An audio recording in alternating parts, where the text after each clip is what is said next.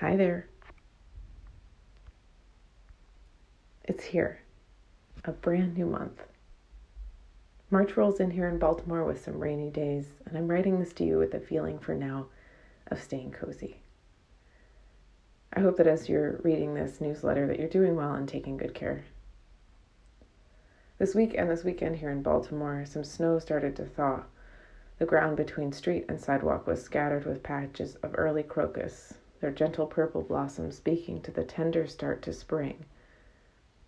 It's not full thaw time yet, not time for plants to grow and rise fully, but it is a great time to envision and dream for those springtime intentions.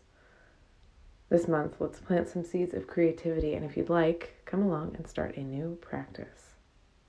This month, you can sign up for journaling, Build Your Journaling Practice, which is a great class for beginners covering some journaling basics, and of course, our monthly gathering journal circle midway through the month to inspire your reflection and writing.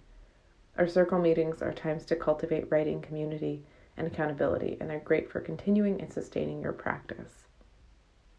You can dip a brush into the creative, meditative waters of Sumi Nagashi as we explore the centuries old style of Japanese paper marbling on March 21st.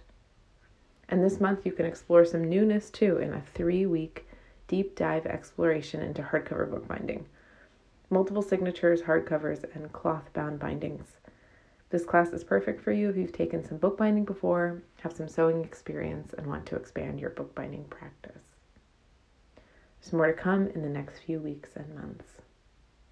So this week, let yourself thaw and rest and plant and ideate. Pause to write and reflect when you need, and have a beautiful week.